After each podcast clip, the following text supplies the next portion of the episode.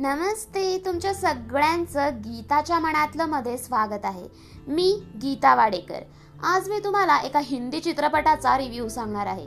त्या चित्रपटाचं नाव आहे शेरशाह. चला तर मग सुरू करूयात.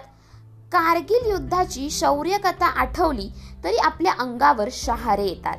कितीतरी सैनिकांनी त्यांचे आयुष्य आपल्या देशाला समर्पित केले. त्यांच्यातील एका योद्ध्याची गोष्ट या चित्रपटात दाखवलेली आहे.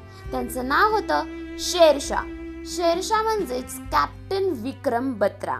लहानपणापासूनच आपल्याला जे पाहिजे ते घेणारच अशा जिद्दी स्वभावाचे शेरशाह होते.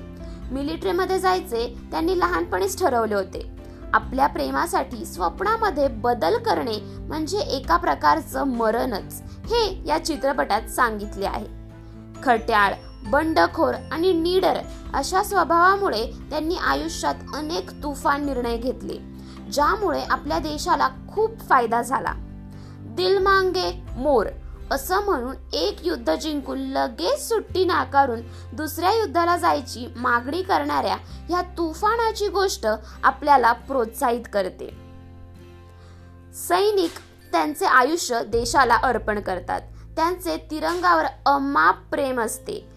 एक वेळेस तिरंगा फडकवून येईल नाही तर तिरंग्यात लिपटून येईल असा एक चित्रपटातील संवाद आहे. या चित्रपटापेक्षा जास्त चर्चा भूज या चित्रपटाची होती पण हा चित्रपट अनपेक्षित सगळ्यांचे मन जिंकतो. चित्रपटाचे सादरीकरण दिग्दर्शन छान झालेलं आहे. वास्तविक घटना दाखवल्या आहेत. कमी ॲनिमेशन्स टाकल्यामुळे हा चित्रपट बघायला मजा येते. चित्रपटातील गाणी सुद्धा प्रसिद्ध झालेली आहेत. सिद्धार्थ मल्होत्राचा अभिनय अप्रतिम झालेला आहे. त्याचसोबत कियारा अडवाणी शिव पंडित अंकित गोर अंकिता गोरया ह्या सगळ्याच कलाकारांचा अभिनय छान झालेला आहे. चित्रपटाच्या शेवटी ओरिजिनल फोटोज आणि व्हिडिओ सुद्धा दाखवल्याने ही घटना समजण्यास मदत होते. प्रत्येक भारतीयाने एकदा तरी बघावा असा हा चित्रपट.